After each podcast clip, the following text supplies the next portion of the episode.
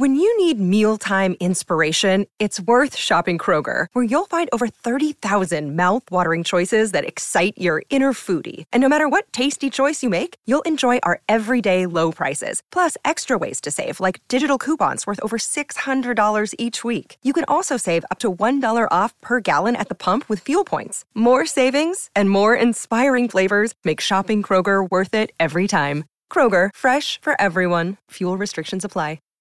Save big on brunch for mom, all in the Kroger app. Get half gallons of delicious Kroger milk for $1.29 each. Then get flavorful Tyson Natural Boneless Chicken Breasts for $2.49 a pound, all with your card and a digital coupon. Shop these deals at your local Kroger today, or tap the screen now to download the Kroger app to save big today. Kroger, fresh for everyone. Prices and product availability subject to change. Restrictions apply. See site for details.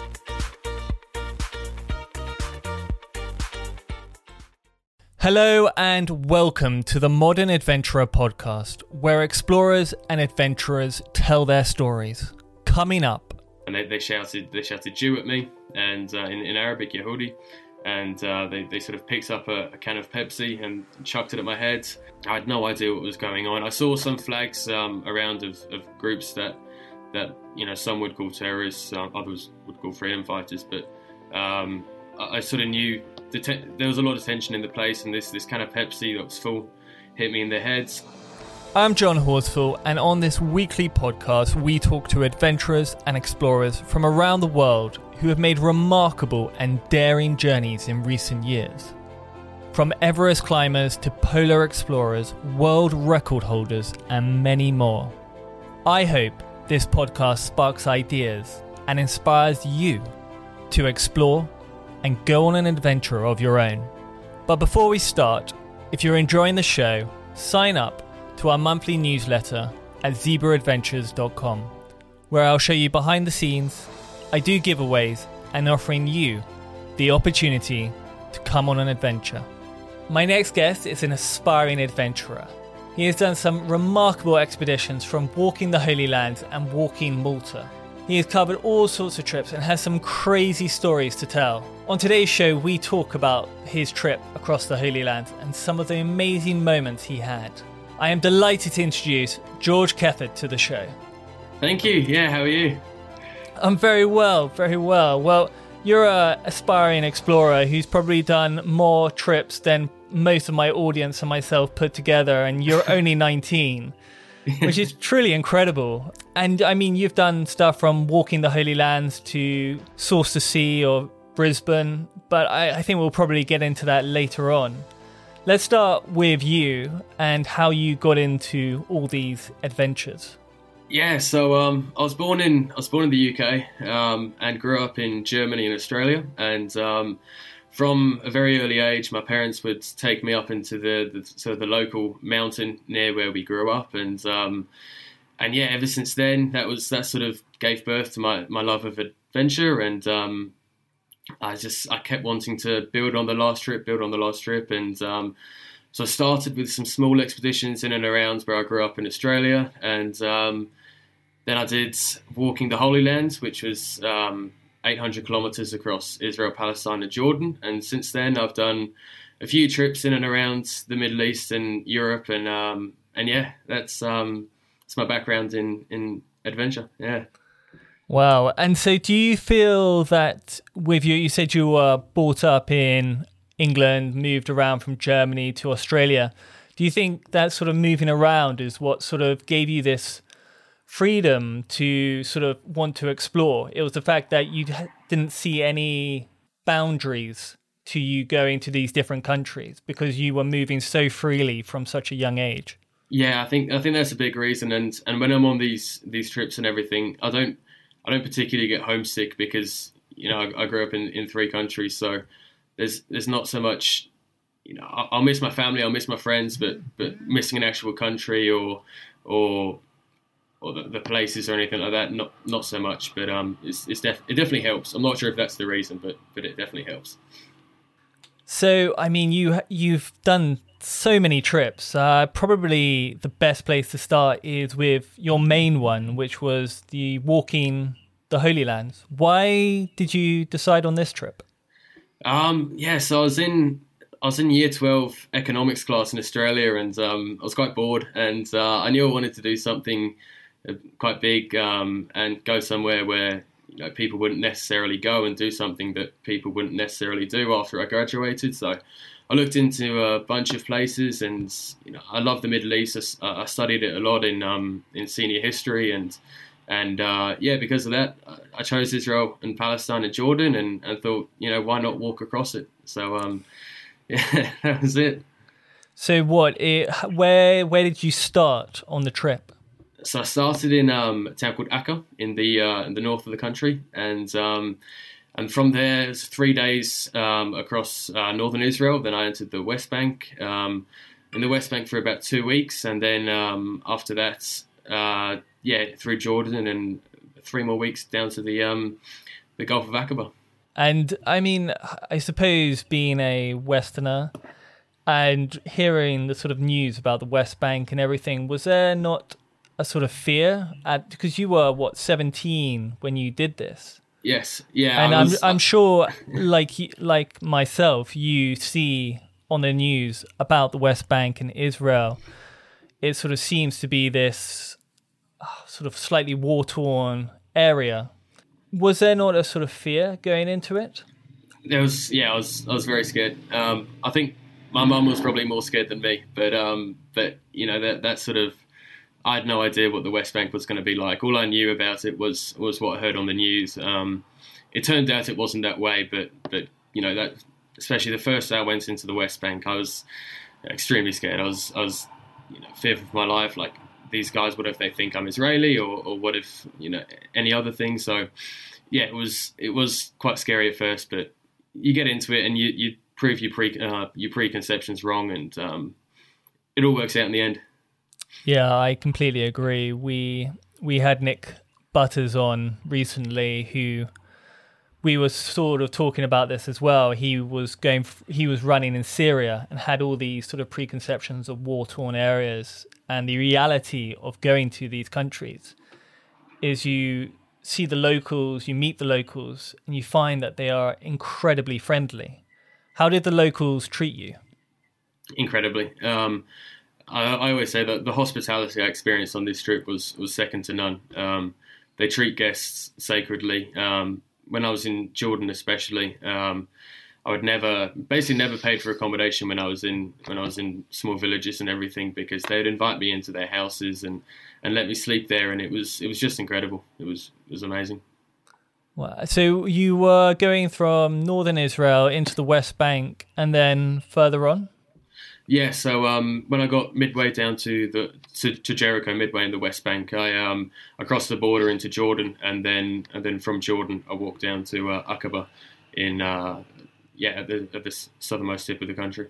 And so, what was the sort of feeling you had, because you had the language barrier? I know that you are studying Arabic at the moment. Was there an issue with the language barrier? Yeah, at first especially. I learned all the basic Arabic greetings before, and I could read about half of the Arabic alphabet, which is pretty useless if you don't know the other half. But yeah, I mean, I could say I'm walking from here to here. I knew the words for water and food and everything. So the very basics were fine, but having, you know, deep conversations or anything like that was difficult. The English over there is quite good, especially in Palestine. It's actually very, very good. In Jordan, not so much, but in the cities where the tourists go, then everyone will speak English. But I didn't find it too difficult towards the end, especially to communicate. What were the sort of moments along the way which you look back on in sort of fond memory? Getting into Jerusalem was really, really special, and that's one of the ones that sticks out. There was also near Nablus in the West Bank, there's an old Roman fort, and I was walking there, and the local men from the Palestinian village, they were sort of rebuilding the castle to turn it into a tourist attraction, and they, you know, the village leader, the elder, was there, and he spoke a bit of English, so he was coming to me, and And he was just telling me about all the people that walked along the same route I was walking on, Muhammad, Jesus, Abraham, all these different prophets from the Bible, and conquerors like Alexander the Great. And that was just that moment of realization of how significant this route is. That's another one.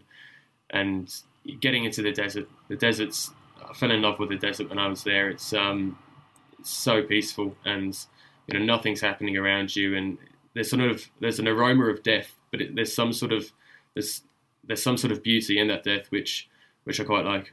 Yeah. So were you wild camping in the sort of desert? Yes, in the desert, I had a few nights wild camping. If there was like a Bedouin campsite or a small guest house or something, I would stay there because I tend to get smelly quite quickly on these walks. So any shower is welcome. So if I can, I'll stay in a bed. But if not, then I had my tent and everything like that. Yeah. You said there's something quite sort of peaceful about the sort of aroma of death. Yeah, it's just Explain. the absolute silence and lifelessness. You just really feel completely alone, and especially Wadi Rum, where you've got these massive sandstone rocks everywhere, and it really gives you a sense of perspective. That your life doesn't really mean anything. It's sort of ego death, I suppose, just absolute peace. So much time to reflect about everything, and it's no other environment is like the desert. It's incredible. Yeah, I there's something to be said about just sort of going out into these wild places like the desert on your own and wild camping. The sort of eerie silence, I think, is really sort of blissful. It's probably the word I'm going for. Yeah, for sure. It's something I don't think people can sometimes understand. The idea of going out alone in the middle of nowhere where there's nothing. Yeah, for sure. It's incredible. I want to get back to the desert as soon as I can. Yeah.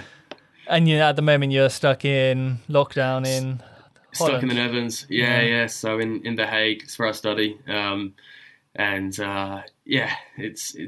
not a bad place to be. It's not the best place to be, but I'm happy that I'm safe. I can work still, and it's all good. Yeah, amazing. And what do you think it is about going alone? Because you've done a lot of these walking trips. I think it's the headspace that I get. It's the peacefulness and just being able to think about anything for just hours and hours and hours and then. So that's sort of the mental aspect of it. But then when you are alone, you're a lot more vulnerable. And as a result of that, the people that you meet are a lot more accommodating to you. They don't see you as a threat in any way or anything like that. So yeah, it's just multiple factors, but it's just that headspace and the vulnerability, which I find incredible. Or just I find sometimes trying to convince people to come on these trips hard enough. When you're like, I'm going to walk for a month in the desert. And everyone's like, yeah, not for me. Yeah, I struggle with that as well. Yeah. But yeah, sometimes I really appreciate going alone. We had Jamie Ramsey on episode 5, I believe. And we were talking about how going alone, as you said, with the locals, you have that vulnerability. And it just makes the experience special and unique to you. No one can really understand what it's like other than yourself, and trying to explain it can be tricky, but you have that sort of memory in your head which you cherish. It's the solitude. People will ask me, do you get lonely? And sometimes yes, but there's, I like the solitude. I don't look at it as loneliness. I call it solitude, and it's very peaceful and beautiful. Yeah. And so, how long did that expedition take? That walk?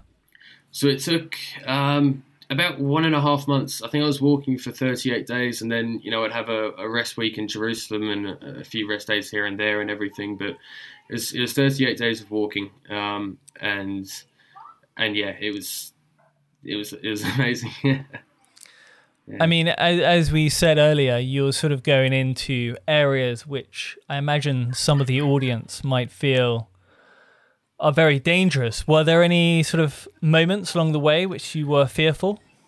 Yeah, there were a few. I was in this place in Palestine called, I forgot what it's called. It's just south of Nablus. It's a refugee camp. It's called Balata, and basically, the people who live there are exclusively Palestinian refugees who used to live in Tel Aviv, and were kicked out after Israel became a state. And it's, I read an article and it said it was the most febrile place in the entire Palestinian territories. And I'd no idea about this. I was just following Google Maps on my phone, and it took me straight through there. And, I was walking through there and someone, I've got red hair, and they shouted Jew at me, and in Arabic, Yehudi, and they sort of picked up a can of Pepsi and chucked it at my head. I had no idea what was going on. I saw some flags around of groups that some would call terrorists, others would call freedom fighters, but I sort of knew there was a lot of tension in the place, and this can of Pepsi that was full hit me in the head. Not realising where I was, I decided to pick up the Pepsi can, drink it, because I like Pepsi, and then stupidly, sarcastically, turned the can upside down and said, shukran, thank you, in Arabic, and that was, in terms of people-wise, that was the most scary thing on any of my trips. But, had I known that was... the area I was going through was that febrile, and if I had known the stories about the people who lived there, A, I wouldn't have gone there, and B, I wouldn't have been so stupid and sarcastic when I turned the Pepsi can upside down. When did you realise that it was an act of hostility towards you? Well, usually they would. Usually they would give me drinks and all around the West Bank. But I walked into this place and just there was something off about the atmosphere, and this happened, and I got out, and I was, where the hell have I just been? Looked up my phone, Balata. Oh, okay, bad place. So that's one to miss out on the trip. Yes, I mean there are some Westerners that go there. I think the UN have got some refugee camps or some sort of assistance programs there, but if you go in uninvited, it's probably not the best idea. God. And so your 6-week or 1.5-month trip took you all the way through. After that, was there a sort of feeling of, wow, I just want to do another one? Was that you were sort of hooked? Yeah, exactly. It started earlier than that. They're sort of the hook. It was the first trip, and it keeps on going after that. But that one expedition certainly sort of reinforced my love for the Middle East and the Islamic world, and that's where I'll be focusing on in the future. Yeah. And so going through the Holy Lands, it's a sort of very spiritual place. Was it a sort of pilgrimage for yourself, or was it just an idea of learning about the different cultures?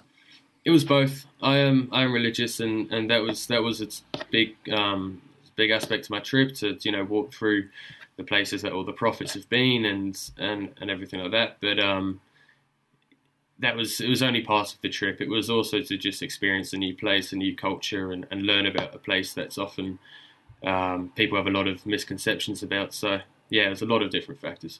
And so walking, you almost specialise in walking. You've walked Malta, you've walked the Netherlands, Israel, all sorts. What is it about walking that you love so much? I think it's just the pace of it, just because it is so slow, it just forces you to take everything in. You can't sort of skip through a village that you would be if you were in car or whatever, but it's just, how slow it is. You're forced to see and take in everything. You're forced to go to every cafe that you come across in every village because you want to have a break, you want to have a cup of tea or something like that. So you have to stop, you have to interact with everyone, and it's just, it's the best way to hear the stories of the people. And that's what I love about it most. Did you get invited in for tea quite a lot then? Yeah. I mean, the first day I was in Palestine, there's about think 2 or 3 kilometer section from the border with Israel to the first town, Jenin, and just walking along this road, I was invited in for tea or coffee at least 10 times. You know, I rejected most of them because I had to go to Jenin, but yeah, everyone was just come in, and all saying welcome, and yeah, it was amazing. Yeah, it's an amazing experience for anyone listening. Is just people around the world are so hospitable. This sort of, as I say, I try and sort of promote and encourage people to sort of step out of their comfort zone and to go on these sort of big grand adventures, because it opens up a whole new world. As you said, yeah. You know, us in the West, we see Palestine and Israel, and we most of the time just see a massive political debate and trouble is probably the best word to describe it. But when you experience these countries by yourself, you come across some of the most hospitable and incredible people. Yeah, it's unmatched. I mean, I was in Morocco recently, and there is something across these Islamic cultures that I've experienced of just absolute, you know, treating the guests with the utmost respect and being as hospitable as you can possibly be, and it's something we can learn from. And it's incredible. So after that trip, you were hooked, and the idea was to do these sort of walks more, basically. Yeah. So Malta, what was about Malta that attracted you there? To be honest, what attracted me to Malta was a €10 Ryanair ticket. That was it, really. I mean, it's obviously part of the Mediterranean. It's got a very rich history of multiple empires and religions. You know, setting themselves up there. The Maltese itself is basically a dialect of Arabic. It's the only Semitic language that's an official language of the EU.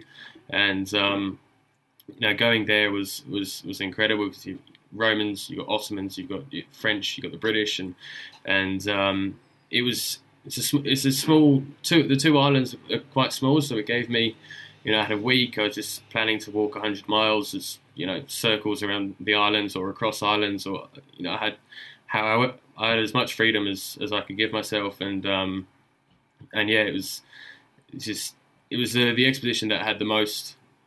I didn't plan this one per se. I didn't have, I've got to be in this town and this town and this town by this time or whatever. So, yeah, it was completely, you know, liberating in a way. Yeah. So that's how you plan your adventures. You look for the cheapest Ryanair ticket. Yeah, basically. I'm a student, you know. I've got to. Yeah. Yeah. It's not a bad way to do it, really. Yeah. And so. What was I gonna say? So how do you prepare for these expeditions, these walking expeditions? Are there certain things that you always bring with you? Yeah, I mean, I always bring some sort of survival kit or whatever, just in case something goes wrong. Never had to use it yet. Apart from that, I mean, it's a book and a diary and a pen. That's really it. My goal isn't really to rough it out or to break any records or anything like that. It's just to go there and record the stories that I see and hear about and try and bring them to the rest of the world. And that's my real passion. That's what I am to do. What's the craziest story you've had on your travels? Yeah, I mean, there's the time I almost died, really. That's probably the craziest one. So it was on the last day of walking the Holy Lands, and I was supposed to had to cross 3 mountain ranges to get to Aqaba, and I was crossing the second mountain range, and you had to follow these shepherd's trails up and down, and I lost the shepherd's trail, and I saw this riverbed, and I was like, okay, I can just follow that. Then there was a waterfall, which it was dry, so it was just a cliff, and I thought, okay, right, got to turn back. But I jumped down a smaller cliff to get to this part of the riverbed, so I was essentially stuck, and there was this screed slope from this riverbed to a sort of a more stable area where I could get down, and I thought, okay, that's my only hope. So I climbed up to this screed slope and started trying to walk across it, trying to keep my centre of gravity quite low. Obviously not low enough. I slipped quite quickly, and you know, I was just sliding on my backside down this this great slope, rocks flying everywhere, hitting me in the head, and you know, this was a good sort of 20, 30 meter drop to the bottom of this. So even if I survived the fall, easily a broken leg, and it's at least, you know, 10 kilometers to crawl to the nearest town. Like it's not going to be possible. So I saw this one boulder, and I just, you know, I prayed, you know, please be stable. So I grabbed onto it with all I could, and luckily it was. And then sort of crawled to the other side of this great slope as slowly and as steadily as I could, and just sort of just broke down on the other side, went into shock, and it was awful, crazy in a bad way, but certainly something to sort of look back on with a bit of humility and everything. It was quite insane. Yeah. Those sort of moments will always live with you, but I always find they always make you a little bit stronger for the next one. Yeah, hopefully. You're a little bit less stupid in this instance, maybe. Yeah, I was going to say that, but I thought it didn't sound so... yeah. So poetic. Yeah. Well, George, there's a part of the show where we ask the same 5 questions to each guest each week. Yes. With the first being, on your trips, what's the one gadget that you always bring with you on your trips? The one, I've got this DeLorme InReach. It's a satellite messenger, and that's the best way that I can keep in contact with my parents. You know, my mum always wants to know where I am every day and stuff, so she can, you know, check I'm safe, as all mothers would. But yeah, so that's the one thing I take, apart from that phone camera, and I'm not a massive fan of the high tech side of things, but yeah.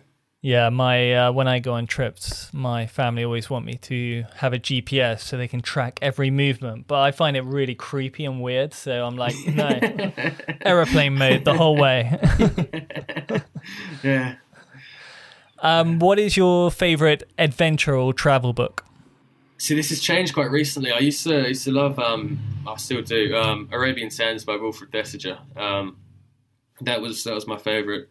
But I've recently read Leveson Woods Arabia, and I just found that brilliant, because it's more relevant to today's world, and it delves into the various countries all around the Arabian world, and yeah, I found that a brilliant book. Oh, amazing! I'd have to check that one out. I got a signed copy as well. I was quite happy with it. I'll check you out. Why are adventures important to you? I think it's more just going to a part of the world and really broadening your own horizons, as cliche as it sounds. It's experiencing a new part of the world, and when you do it in an adventurous way, it's a completely unique way. The locals are going to see you and treat you different to the average tourist. And yeah, for me, those are the big sort of pull factors. There's also obviously the physical and mental challenge that I like, but yeah, it's more the experience and yeah, opening up. Yeah, I agree. What about your favorite quote? My favorite quote is from one of my sort of childhood heroes, Richard Francis Burton. And he said that, I've got it here, "Of the gladdest moments in human life, methinks, is the departure upon a distant journey into unknown lands. Shaking off with one mighty effort the fetters of habit, the leaden weight of routine, the cloak of many cares, and the slavery of civilization, man feels once more happy." So that's a good one. Almost like a poem. Yeah, exactly. Yeah, something very poetic about it. No, it's a good one. I haven't heard that one before. Yeah, I mean, Richard Francis Burton was an absolute madman. Like, he was.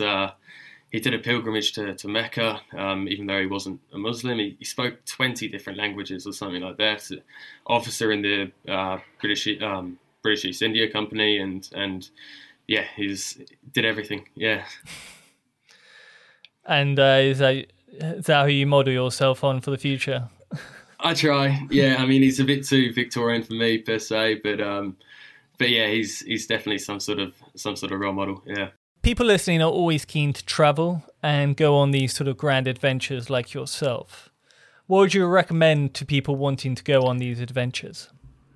I'd say just back yourself, really. Like, There's nothing more. I mean, planning's hard, and if you just planning's the hardest bit, and it's when you take that first step of the journey that's when it becomes easier. And once you're there, just believe in yourself. It's going to get hard, but yeah, you just believe in yourself. You have make sure I always write down my motivation for doing any trip. So if I'm feeling shit one day, I'll just open my diary and just read that to myself. So that helps me. But yeah, just back yourself really.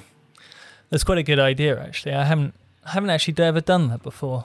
Write your motivations before the trip. Yeah, it's great. It's just, yeah, every time, I was in Morocco recently, and I was in a walk there and I sprained my ankle 2 days, before I finished the trip, and, I just opened it up and thought, okay, right, take some painkillers and just soldier on. And sure enough, I got there in the end. So, yeah. Yeah, I was speaking on the podcast a few weeks back and saying it is always the first step, which is the most terrifying. But as soon as you break that first step, you're like, oh, yeah. Okay, this is just walking. Yeah, it's exactly. Like it's all in your head. It's all in your head. It's like you just take each day as it comes, whether it's you walking from, let's say, the length of Britain. Just think of yourself you're just walking to the next door town first. Yeah, yeah, and then exactly. Just carrying on. And eventually you'll be like, oh, this is actually quite easy. Yeah. It won't become fun. It's not fun when you walk, but yeah, it's not as hard as people think. I think it opens up more opportunities though, because you're at sort of eye level with the locals, and so it encourages more interaction. Exactly. Yeah, yeah. That's the beauty of walking. George, what are you doing now, and how can people follow and find you? So at the moment, I'm writing my book about my journey in Morocco. I walked the length of the Souss River, which was 250 kilometres from its source in the High Atlas Mountains to the sea. That's due to come out on the 1st of May. It will be out on Amazon. I'll self-publish. And after that, I'm planning to go to Turkey and Iraq, and I'll do a walk there. But yeah, you can follow everything I do on Instagram. You can find all the links to my books and to the YouTube video I posted recently. It's not amazing. It's just some pictures with some music. But yeah, so it'll all be there. At George Kefford is my Instagram. Just my name, no spaces or dots or underscores or anything. It's all there. Oh, you kept that little trip quiet. Was that? I thought that was the next question. But okay, yeah. So the next question is usually what's next. But I didn't know about the Morocco trip. Ah, yeah. So that was what I recently did. I went to Morocco over Christmas to spent 4 weeks there studying Arabic. I fell a bit behind with my university Arabic here. I don't particularly like learning Arabic online, but so I went to Morocco and studied in a school for 4 weeks, and after that decided to do a walk across along one of the rivers, and it was beautiful. Then I could actually practice my language a bit more than what I had before, and just the hospitality just repeated itself as it was in the Middle East. So incredible. Yeah, I suppose if you are speaking Arabic to them, they're probably a little bit surprised, and they almost like, oh, well, my God, an Arabic speaker, come on in.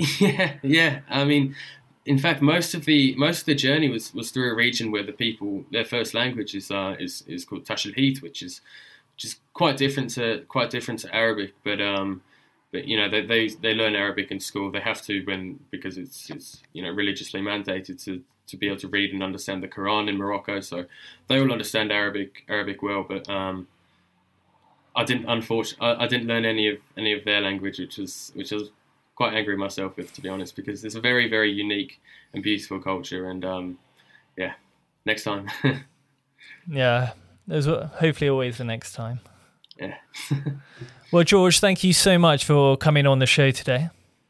Thank you. Yeah, I really enjoyed it. It's been an absolute pleasure listening to your stories, and as I was saying, I look forward to following your adventures in the future, especially the next one in Iraq. Yes, yeah, looking forward to it. So the Kurdistan walk will be 800 kilometers across from Diyarbakir to Halabja in Iraq. So once again, through going through some somewhat politically unstable territory, but you know, my aim is to go there and find the good news stories and to shed a different light on the part of the world. So hopefully it'll be good, inshallah, as the Muslims say.